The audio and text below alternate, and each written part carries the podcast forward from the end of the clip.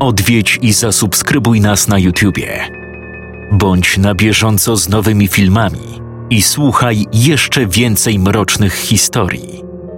Mystery TV Więcej niż strach.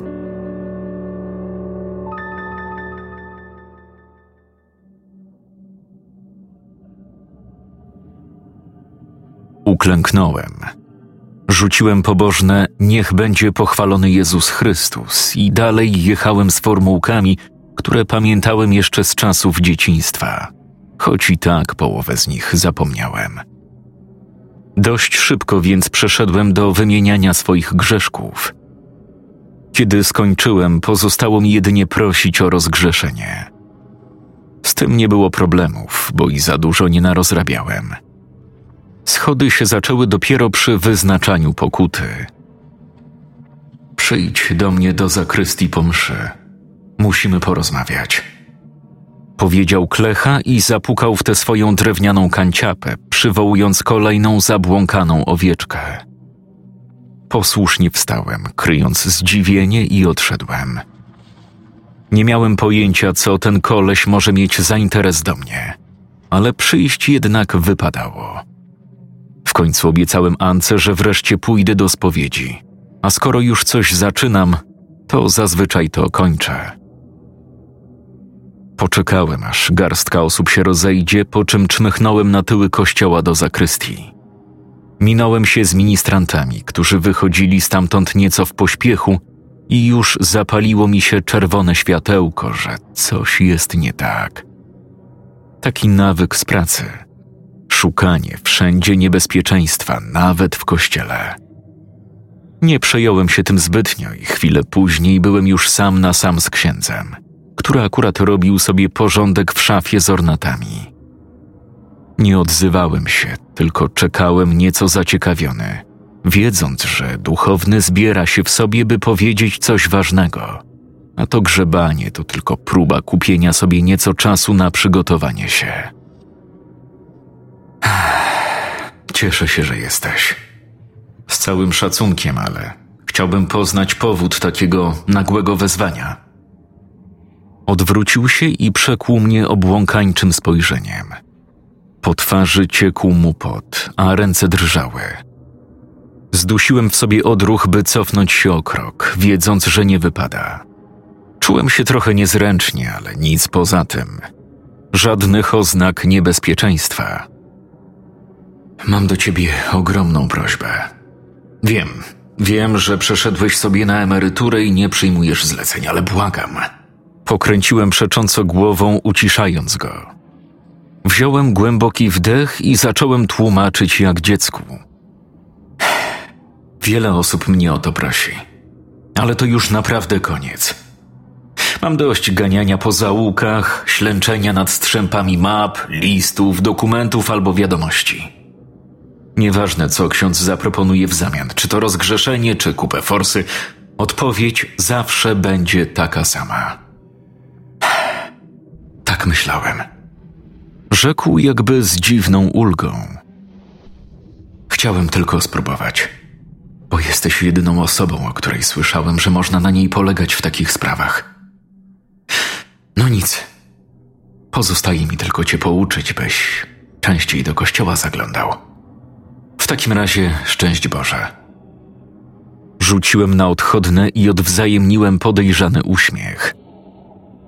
Wracając do domu, nie mogłem odpędzić od siebie myśli o tym zajściu, o zachowaniu mojego rozmówcy, o tej napiętej atmosferze, o tym, że tak łatwo odpuścił. Znowu wracał dawny ja, detektyw. Wcześniej przyrzekałem sobie, że już nigdy nie będę analizował tak każdej sytuacji, szukając w niej tropów, poszlak, wskazówek. Ale coś się we mnie obudziło Znów poczułem po raz pierwszy od kilku lat, że mi czegoś w życiu brakuje. I znów miałem nieodparte wrażenie, że tym czymś jest praca. Tamtej nocy nie zasnąłem. Leżałem, obejmując Ankę, a w moim umyśle toczyła się wojna. Po części chciałem się wyśliznąć z domu, zapukać na plebanie i wydusić z klechy, o co takiego mu chodzi podczas gdy druga część powtarzała niczym mantrę wciąż to samo: że to przejdzie i że mam iść spać. Gdyby to było takie łatwe, chyba lepiej będzie, kiedy się orzeźwie szklanką wody, bo zapowiada się bardzo długa noc. Poczłapałem do kuchni i momentalnie zastygłem z ręką na włączniku światła. Szybko przeanalizowałem wzrokiem wnętrze pomieszczenia. Wszystko było w porządku, prócz małego radyjka, które jakimś cudem było włączone, lecz nienastrojone. Szumiało dość cicho, przez co nie dało się go usłyszeć z sypialni. Zbliżyłem się do niego i spokojnie wyłączyłem. To Anka mogła je zostawić, choć było to dość wątpliwe tłumaczenie. Ona jest zbyt dokładna. Prędzej by zatłukła to urządzenie siekierką, niż pozwoliłaby żarło prąd przez całą noc. Nieco od niechcenia pomaszerowałem na korytarz i upewniłem się, że drzwi wejściowe są zamknięte na klucz. Kiedy się odwróciłem, chcąc ruszyć z powrotem do łóżka, zapominając całkowicie o swoim pragnieniu, znów znieruchomiałem. Przez moment nasłuchiwałem, po czym przystawiłem ucho do drzwi i ze zgrozą przekonałem się, że mi się nie przesłyszało. Z podwórka dobiegał przytłumiony szloch. Uzbroiwszy się w latarkę, wychyliłem się na zewnątrz. Snop światła nie padł jednak na nic, co wzbudziłoby moje podejrzenia, a płacz, który wcześniej nie uszedł mojej uwadze, teraz zdawał się być niczym więcej niż przejeżdżającym nieopodal samochodem lub odległym psim szczekaniem. Wróciłem do środka i poszedłem się upewnić, że z Anką wszystko w porządku. Nadal smacznie spała, niewzruszona moją paranoją. Uśmiechnąłem się i odłożyłem latarkę. Ściągnąłem kapcie, po czym wgramoliłem się z powrotem na łóżko. Pragnąłem tylko błyskawicznie zasnąć. Czy mi się to udało, czy nie? Nie jestem pewien. Przez moment leżałem sparaliżowany, półświadomy. Słyszałem szepty, lecz słowa gdzieś umykały, a przed oczami majaczyły mi rozmyte w mroku twarze. Kiedy się od tego uwolniłem, byłem cały spocony i rozdygotany. Poklepałem się po policzkach, chcąc się ocucić i pobudzić umysł do współpracy. Potem sięgnąłem po telefon, by sprawdzić, która godzina. Dokonałem jednak innego odkrycia. Ktoś do mnie dzwonił. Anka. Godzinę temu. Spojrzałem na nią i moim ciałem wstrząsnął dreszcz. Spała jak zabita. Nie sądziłem również, by zachciało jej się robić takie ponure żarty, ani by miała jakikolwiek powód, by chcieć się ze mną skontaktować przez komórkę, nawet jeśli faktycznie się obudziła. Wobec tego wszystkiego mój instynkt detektywa uaktywnił się na dobre. Zacząłem od poszukiwania telefonu mojej żony. Zawsze leżał na szafce przy łóżku, lecz tym razem go tam nie było. Postanowiłem więc na niego zadzwonić. Jeśli nie został wyciszony, to od razu powinienem go znaleźć. Nieprzerwana cisza wskazywała jednak, że został. Albo ktoś go wyniósł. Tylko kto? Nie mam dzieci. Znajomi nie odwiedzają mnie po nocach. Koniec tego. Poszturchałem Ankę, chcąc ją obudzić, lecz ta tylko coś burknęła pod nosem. Gdy chwyciłem ją za ramiona i szepnąłem, by otworzyła oczy, również nie współpracowała. Zdawała się być czymś naćpana lub potumaniona, nieprzytomna. Złapałem się za głowę, nie wiedząc co dalej. I wtedy dostałem SMS-a. Zaraz będzie za późno. Pospiesz się. Serce zatłukło mi w piersi. Wiedziony czystym przeczuciem narzuciłem na piżamę płaszcz, włożyłem buty i pobiegłem. Do kościoła. Co za popierdolona noc. Klołem pod nosem. Przez moment nawet sądziłem, że to musi być sen, skoro właśnie zostawiłem żonę samą w takich okolicznościach i biegnę ratować klechę.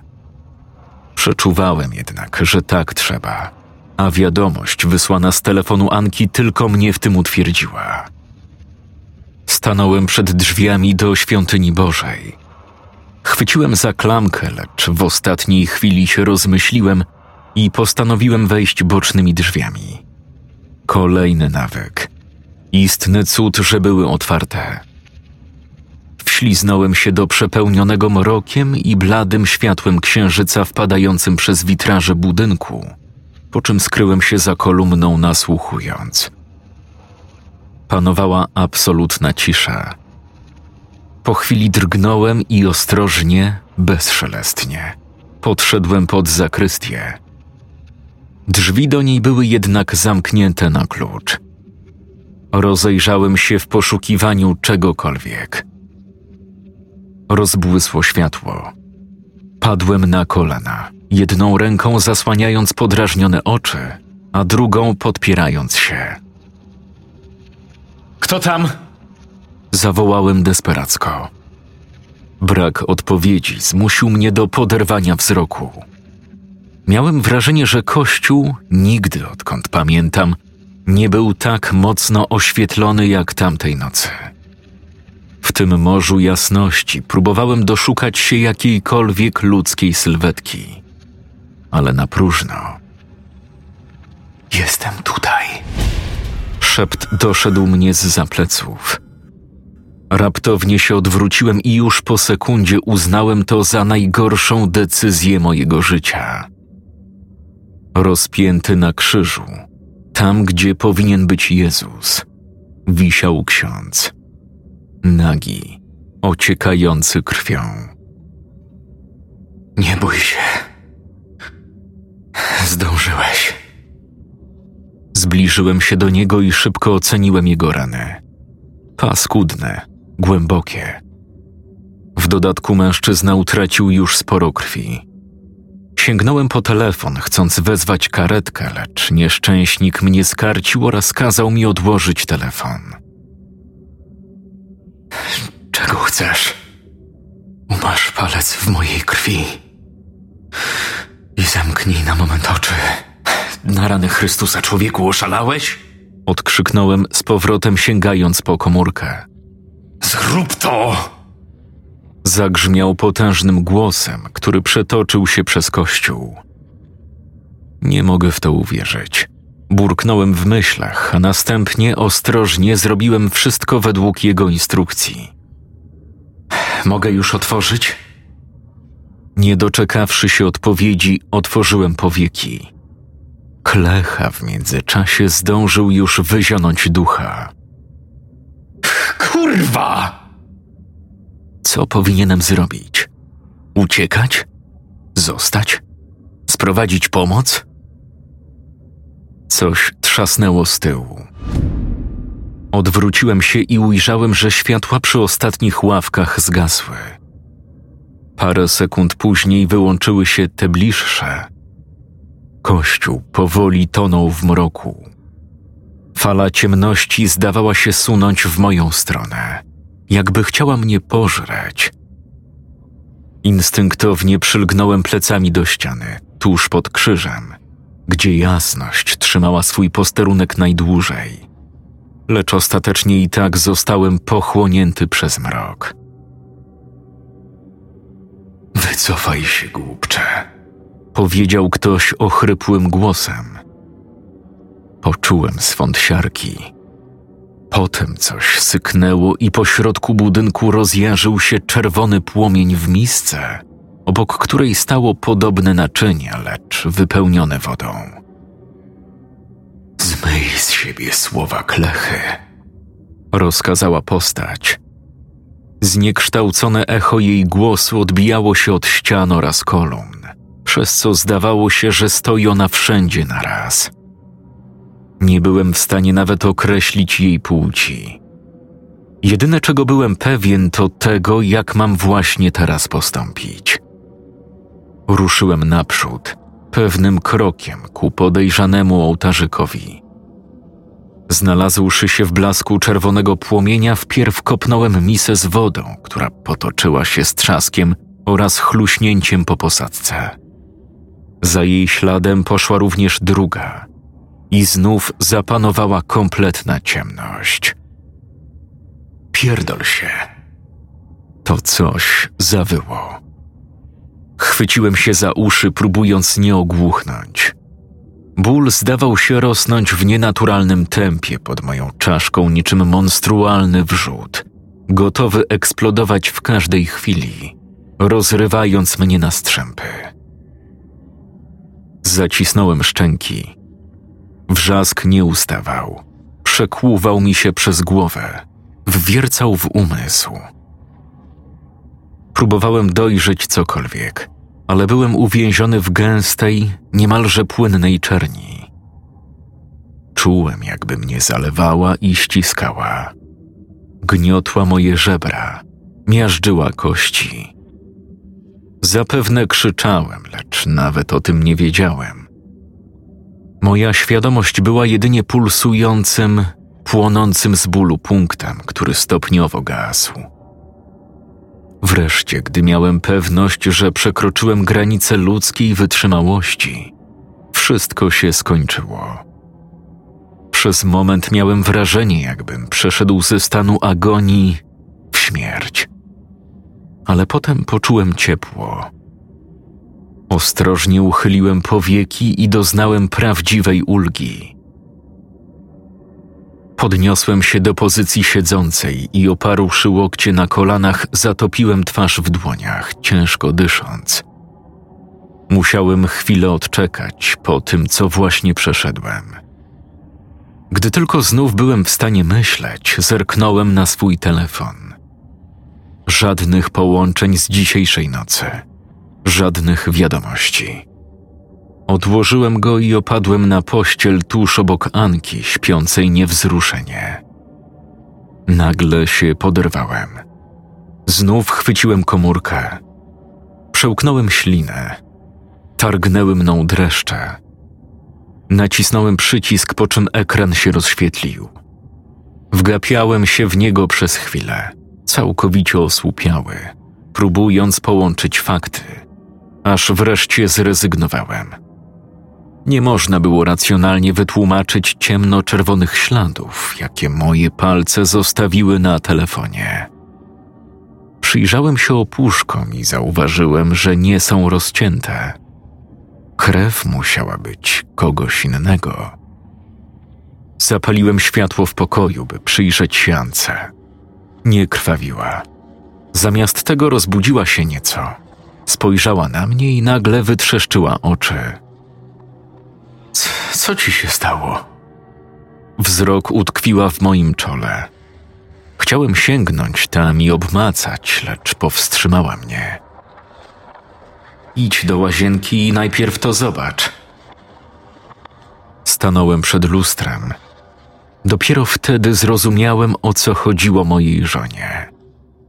Na twarzy miałem nabazgrane koślawo krwią litery Sieroca 14 adres. Przypisałem go na kartkę, po czym obmyłem się. Kiedy wyszedłem z łazienki, Janka na mnie czekała w przedpokoju. Miałam koszmar. Widziałam dzieci. To było okropne. Mówiły, że czekają na ciebie. Nie mam pojęcia o co chodzi. Wydaje mi się, że muszę jechać do tego miejsca, które mi wskazały. To takie nietypowe zlecenie. Nie martw się. Też miałem koszmary i wiem, co robić. Skłamałem. Wiedziałem tylko, że muszę zdać się na ten adres, który zostawił mi duchowny. Nie miałem pojęcia, czy klecha żyje, czy też może umarł jak we śnie. Ale to chyba nie miało znaczenia. Miałeś z tym skończyć. To niebezpieczne. Nie przejmuj się. Duchy raczej nie wyjmą gnata i mnie nie rozwalą. A co jeśli to jakaś sekta? Mieszają ludziom w głowach i... spokojnie. Będę na siebie uważał. Nie chcę wracać na szpitalne łóżko, uwierz mi. Pięć minut później siedziałem za kółkiem w pełnym rynsztunku. Miałem nawet swój rewolwer. Tak dla pewności, że w razie czego będę mógł się bronić. Spojrzałem na Ankę, która stała na progu i posłałem jej uśmiech. Starałem się, bym nie wyglądał tak, jakbym zaraz miał zostać ścięty. Gdy ruszyłem, znów byłem detektywem. W płaszczu, z bronią i z własną intuicją. Tym samym, który jeszcze niedawno został podziurkowany przez dealerów, których miał śledzić, po czym odszedł na emeryturę. Miałem oszczędności. Nie musiałem martwić się o pieniądze. Anka też, dlatego mogłem sobie pozwolić na spokojne życie w fotelu i popijanie kawy ze znajomymi. Nieraz czegoś mocniejszego nawet. Ale to nie miało wtedy znaczenia. Przypływ adrenaliny odmłodził mnie o jakieś 30 lat i byłem pewien, że cokolwiek będzie na mnie czekało na sierocej, pierwszy sięgnę po broń, jeśli zajdzie taka konieczność. Zaparkowałem auto na początku ulicy i pokonałem krótki dystans pieszo, aż zobaczyłem dom z numerem 14. Stara, rozpadająca się kamienica, jak większość w tej części miasta. Płaszcz zostawiłem w aucie, zbytnio rzucał się w oczy. Jeśli ceną za możliwość ukrycia się w cieniu jest przeziębienie, to nie ma co narzekać. Wolałem pozostać niezauważalny.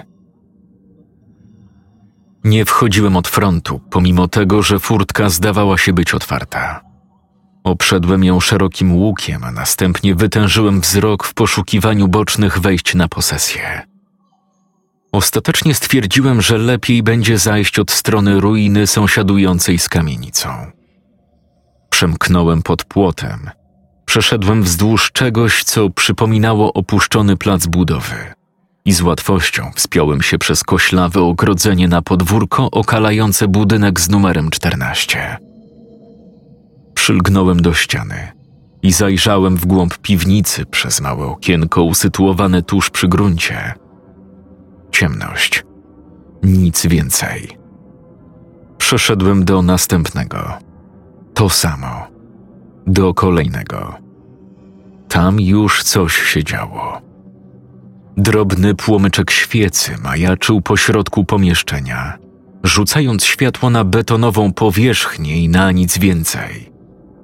Żadnych dźwięków, tylko nikłe światełko. Ktoś je jednak musiał zapalić. Poszedłem dalej, ale za kolejnymi oknami majaczył tylko mrok. Wspiąłem się po schodkach i wszedłem tylnym wyjściem na parter. Ledwo trzymające się drzwi nie stawiały żadnego oporu. Z dłonią na rączce rewolweru, a drugą trzymającą latarkę, choć jeszcze wyłączoną, zapuściłem się w głąb kamienicy. Odszukałem klatkę schodową. Przejścia do opuszczonych mieszkań oraz osobne schody, które prowadziły do piwnicy. Na moment przycupnąłem w jakimś kącie, nasłuchując, ale budynek trwał pogrążony w całkowitej ciszy. Ruszyłem więc na dół. Tam natrafiłem na labirynt pomieszczeń oraz podejrzane korytarze. Wszystkie surowe, jakby budynek przeznaczony był do rozbiórki. Zapewne tak właśnie było. Ostatecznie jednak odnalazłem pomieszczenie, w którym tliła się świeczka. Przyczajony nasłuchiwałem jeszcze chwilę, nim wszedłem, a następnie delikatnie, nie robiąc żadnego hałasu, wśliznąłem się do środka. Postanowiłem włączyć wreszcie latarkę, mając pewność, że jestem sam. Gdy jednak snop światła zalał kąty pomieszczenia, omal nie wrzasnąłem. Odruchowo sięgnąłem po broń, ale niepotrzebnie. Dwoje dzieci, przykutych łańcuchami do ścian, siedziało z zamkniętymi oczami, ściskając w dłoniach jakieś krążki. Ostrożnie zbliżyłem się do nich i przestudiowałem te tajemnicze przedmioty. Wyglądały jak parę razy większe monety, lecz pokryte były mnóstwem znaków, których nie byłem w stanie rozszyfrować, oraz figurami geometrycznymi. Chłopcy natomiast zdawali się spać albo trwać w dziwnym transie. Oddychali. Sam fakt jednak, że byli przykuci, dawał mi pretekst do wezwania policji. Sięgnąłem po telefon. Zaraz jednak zbladłem i oblał mnie zimny pot. Dwie minuty wcześniej na mój wyciszony telefon przyszła wiadomość od Anki. Nie ruszaj ich, to my nie ruszymy twojej żonki. Przekląłem i wybiegłem z kamienicy. Wsiadłem do auta, po czym z piskiem opon ruszyłem w stronę własnego domu. Nie myślałem o niczym. Byłem ucieleśnieniem gniewu. Wiedziałem, że jeśli tylko zobaczę kogoś obcego w moim domu, to od razu go nafaszeruję nabojami, a dopiero potem zacznę się martwić. Byłem jak zraniony dziki zwierz, który rzucał się na wszystko, zatraciwszy zaufanie do otoczenia. Ale w głębi byłem również detektywem i to nie byle jakim. Zatrzymałem się więc kawałek przed domem i potruchtałem pod osłoną nocy w okolice mojej posesji. Obserwowałem sylwetki pojawiające się w oknach. Mnóstwo. Wszędzie paliło się światło, a w każdym pokoju co chwila migały jakieś cienie przypominające ludzi. To znaczyło, że jest źle. Naliczyłem co najmniej dziesięciu. Gdybym miał karabin maszynowy, to może by wyszło, ale na pewno nie z sześciostrzałowym rewolwerem. Musiałem zmienić taktykę. Wziąłem parę głębokich oddechów, by stłumić nieco kotłujący się we mnie gniew i posłusznie podszedłem pod drzwi wejściowe, a następnie zapukałem. Otworzył mi mężczyzna okryty czarną szatą. Jego oblicze skrywał narzucony kaptur, a dłonie ginęły w długich rękawach. Za mną. Przeszliśmy korytarzem do salonu. Po drodze łypałem na boki, chcąc sprawdzić, gdzie podziała się reszta tych dziwaków, lecz oni jakby się rozpłynęli. W salonie czekał tylko jeden, identycznie ubrany co poprzedni. Gestem dłoni nakazał, bym usiadł na fotelu naprzeciwko niego. Gdzie Anka? Nie przejmuj się. Odzyskasz ją. Czy wtrącałeś się w to, co? Nie, nie ruszałem ich. Siedzą jak siedzieli. Przez moment milczał. Wyobrażałem sobie, że mruży oczy pod kapturem, jakby dociekał, czy rzekłem mu prawdę. Zatem twoja żona czeka w sypialni, starcze. Tylko nie starcze, pomyślałem. Lecz był to tylko nic nieznaczący odruch, który w tamtej chwili musiał odejść na drugi plan. Poderwałem się z fotela i pomknąłem do sypialni. Chwyciłem za klamkę i na ułamek sekundy zamarłem. Wiedziałem, że tamta dwójka stoi parę metrów za moimi plecami i obserwuje, co robię. Zupełnie jakby za drzwiami czekała pułapka. Nie miałem jednak wyboru. Musiałem tam wejść. W momencie, kiedy zawiasy zaskrzypiały, moja dłoń wędrowała już na rączkę ukrytego pod czarną kamizelką rewolweru. Wszedłem do pokoju z bronią w ręce i z adrenaliną buzującą we krwi. W środku było ciemno, ale mimo to udało mi się dostrzec trzy sylwetki czyhające w mroku. Od razu runęły w moją stronę, gdy tylko mnie zobaczyły. Byłem jednak minimalnie szybszy i cofnąłem się o krok, zatrzaskując za sobą drzwi. Po czym obróciłem się na pięcie i wystrzeliłem rewolwerem z biodra parę razy, mierząc w biegnącą na mnie dwójkę dziwaków. Krew trysnęła z któregoś i padając zarył łbem o podłogę. Drugi natomiast zdawał się być niedraśnięty. Wywinął mi sierpowym w policzek, aż mnie zarzuciło na ścianę. Momentalnie oprzytomniałem, po czym uchyliłem się przed jego kopniakiem. Prześliznąłem się obok i trzasnąłem go w potylicę rączką rewolweru. Runął, całkowicie nieprzytomny. Wtedy jednak otworzyły się drzwi do sypialni. Zdążyłem załadować tylko dwa pociski. Szybko poderwałem broń w górę i strzeliłem w zalewające korytarz fałdy szat. Kogoś trafiłem, bo jeden z nich zatoczył się do tyłu. Mało to dało, tym bardziej, że pozostali mieli sztylety. Doskoczyli do mnie i cieli prawie że na oślep, lecz i tak zdołali rozciąć mi ramię, które bryznęło krwią oraz pchnąć w brzuch. Wtedy wszystko zawirowało i nogi się pode mną ugięły. Leżąc, czułem jedynie ciepło. Potem był płomień, malutki, tańczący pośród mroku. Spróbowałem drgnąć, ale nie byłem w stanie. Mogłem jedynie wodzić oczami oraz oddychać, a i to z trudem. Miałem również wrażenie, że w sparaliżowanych dłoniach ściskam coś. Bez wątpienia był to tajemniczy krążek, który widziałem już wcześniej. Starałem się nie tracić przytomności, choć oddanie się ciemności było tylko kwestią czasu. Z półsnu wyrwał mnie czyjś głos. Wydawał się równie odległy co moje ciało i nie rozpoznawałem większości słów.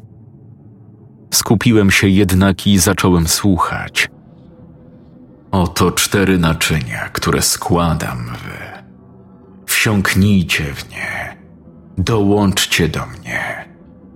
Wy zbuntowani, powstańcie z czeluści i odzyskajcie własne królestwo. I wciąż to samo, jakby się zapętlił.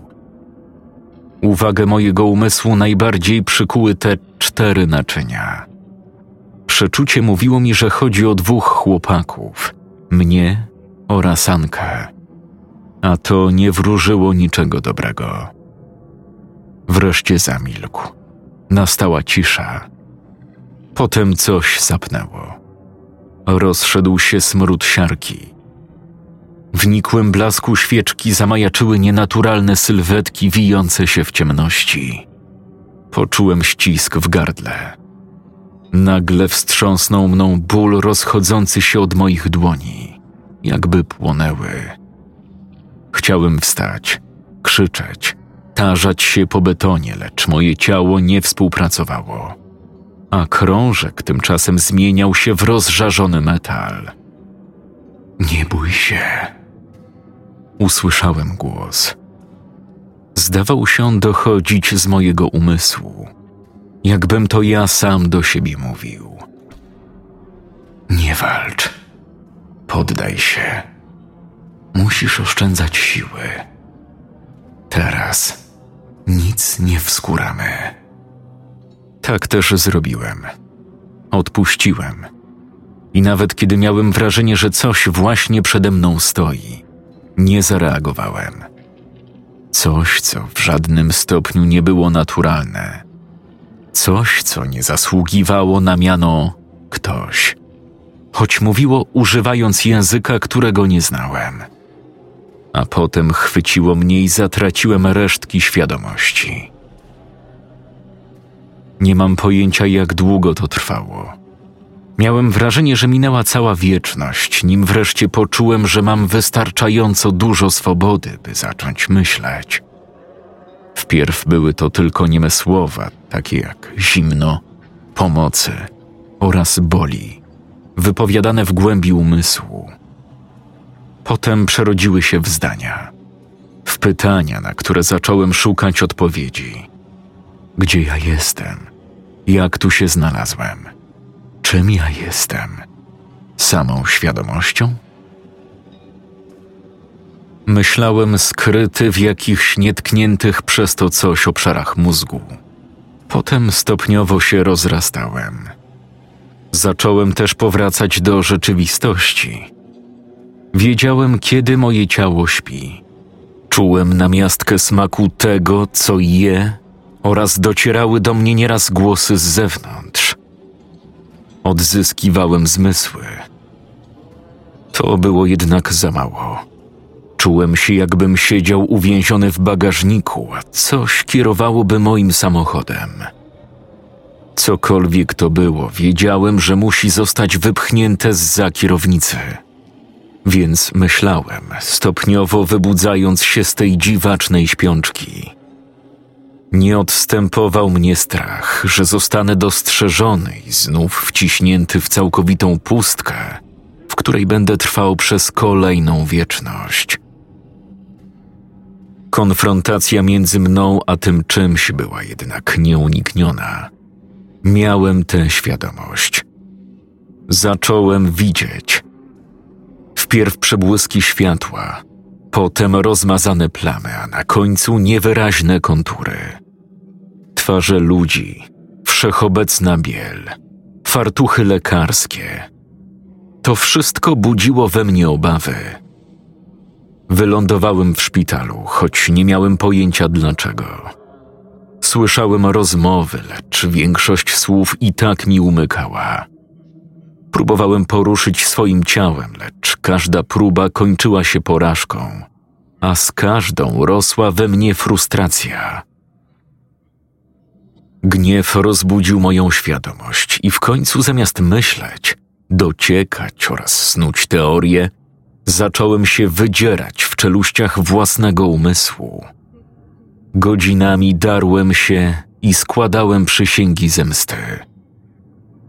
Kiedy to coś chciało spać, robiłem wszystko, by nie mogło nawet zmrużyć powieki.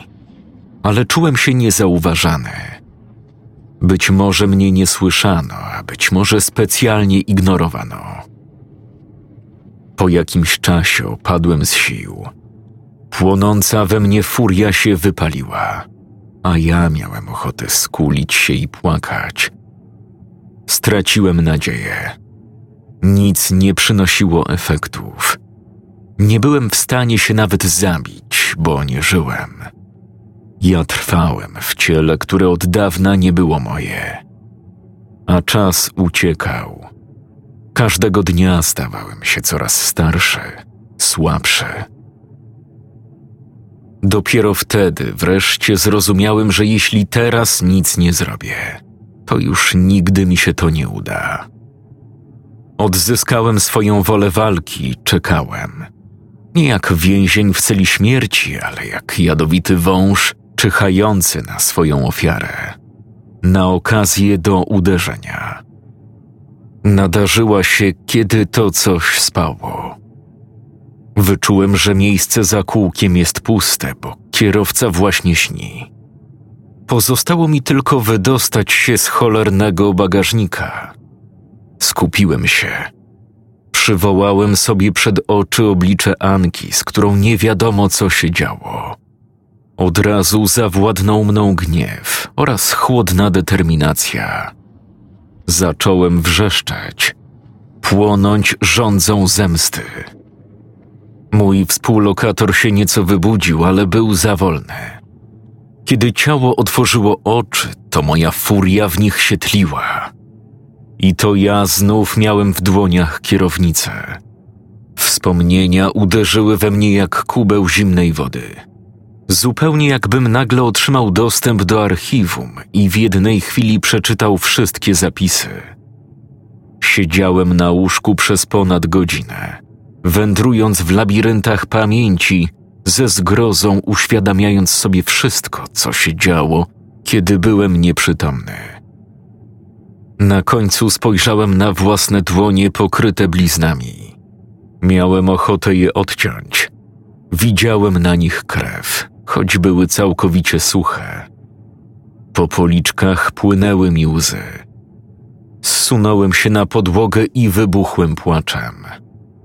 Ryczałem jak dziecko. Upłynęły chyba ze dwie godziny, nim wreszcie się uspokoiłem.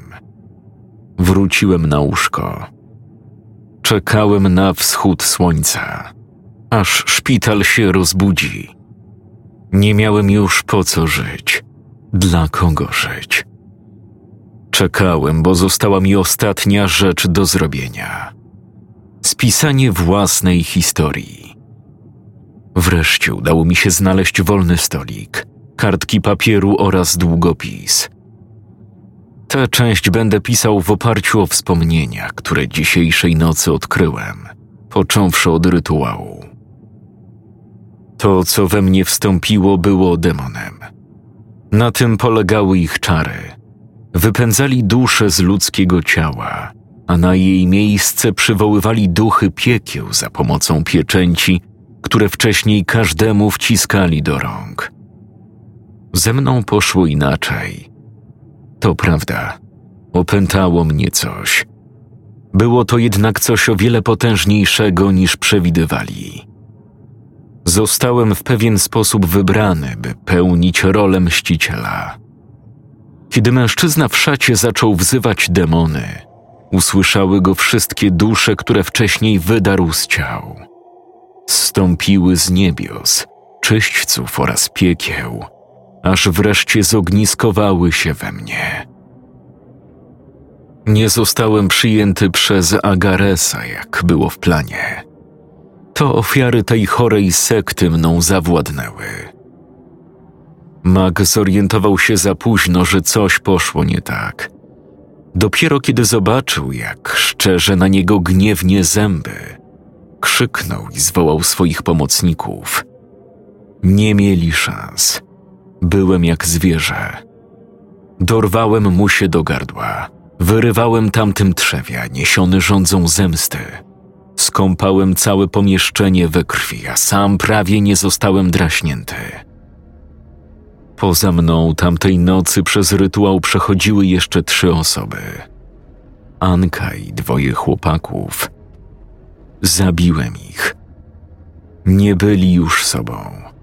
Kiełkowały w nich demony wezwane przez tamtych. Zabiłem, bo musiałem. Potem nastąpiły długie dni polowań. Odszukiwałem każdego, kto został opętany i go eliminowałem. Wiedziałem, gdzie ich szukać, bo kierowały mną dusze, a one nawet utraciwszy swoje ciało, były w stanie je zlokalizować. Musiałem uważać na policję, gdyż zaczęli mnie szukać. Kiedy mnie wreszcie dorwali, było jednak po wszystkim. Wszyscy opętańcy leżeli martwi. Uznano mnie za niepoczytalnego, po czym wtrącono do psychiatryka. I tak tkwię tu od parunastu lat. Gdy już chciałem uznać swą historię za zakończoną, nim odłożyłem długopis, pojawił się jednak jeszcze jeden ważny element. Ktoś chciał się ze mną zobaczyć na oddziale. Wziąłem swój plik kartek i poszedłem za pielęgniarzem. Miałem nadzieję, że się wybudzisz. Rzekł ksiądz, ściskając mnie. Dotąd nie miałem pojęcia, że on żyje. Usiedliśmy i rozmawialiśmy. Przeważnie to on mówił, a ja słuchałem. Nawiedziły mnie we śnie. Powiedziały, że potrzebują wybawiciela. Kogoś, kto wreszcie wymierzy sprawiedliwość. Wtedy w zakrystii to ciebie im wskazałem. Miałeś wybór. Mogłeś się w to nie angażować, obmyć się szatańską wodą. Ale tego nie zrobiłeś. Postanowiłeś im pomóc. Zdecydowałeś się walczyć za tych wszystkich, których skrzywdzili tamci. Stanąłeś w ich obronie i zwyciężyłeś. To prawda, ogromnym kosztem, ale czyniąc to, zrobiłeś więcej niż tylko odkupiłeś swoją duszę. Kto by pomyślał, do czego ci szaleńcy mogli doprowadzić? Sprowadzili demony, które chodziły między ludźmi. Trzecia wojna światowa? Nie wiem. Być może. Cokolwiek chcieli zrobić, nie udało im się. Potem mnie opuścił, dyskretnie przekazując mi żyletkę. W końcu, jakby nie patrzeć, jestem ostatnim opętańcem. Przekażę tę historię komuś. Nie wiem, co później się z nią stanie. Pewnie zostanie zapomniana. A jedyną osobą, która będzie coś wiedzieć, zostanie ksiądz, który mnie w to wszystko wpakował. Nie wiem. Jestem zmęczony. Czas przejść na prawdziwą emeryturę.